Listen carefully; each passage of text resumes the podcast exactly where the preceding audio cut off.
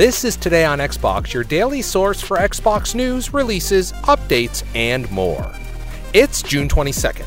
Hitman 3 is coming to Xbox Series X and Xbox One in January 2021.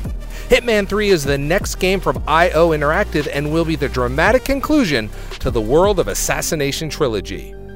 There are going to be the most important contracts of Agent 47's career, and when the dust settles, his world will never be the same. Your progression and unlocks from Hitman 2 can also be carried over into Hitman 3 at launch. We'll be back with more news tomorrow. Thanks for listening.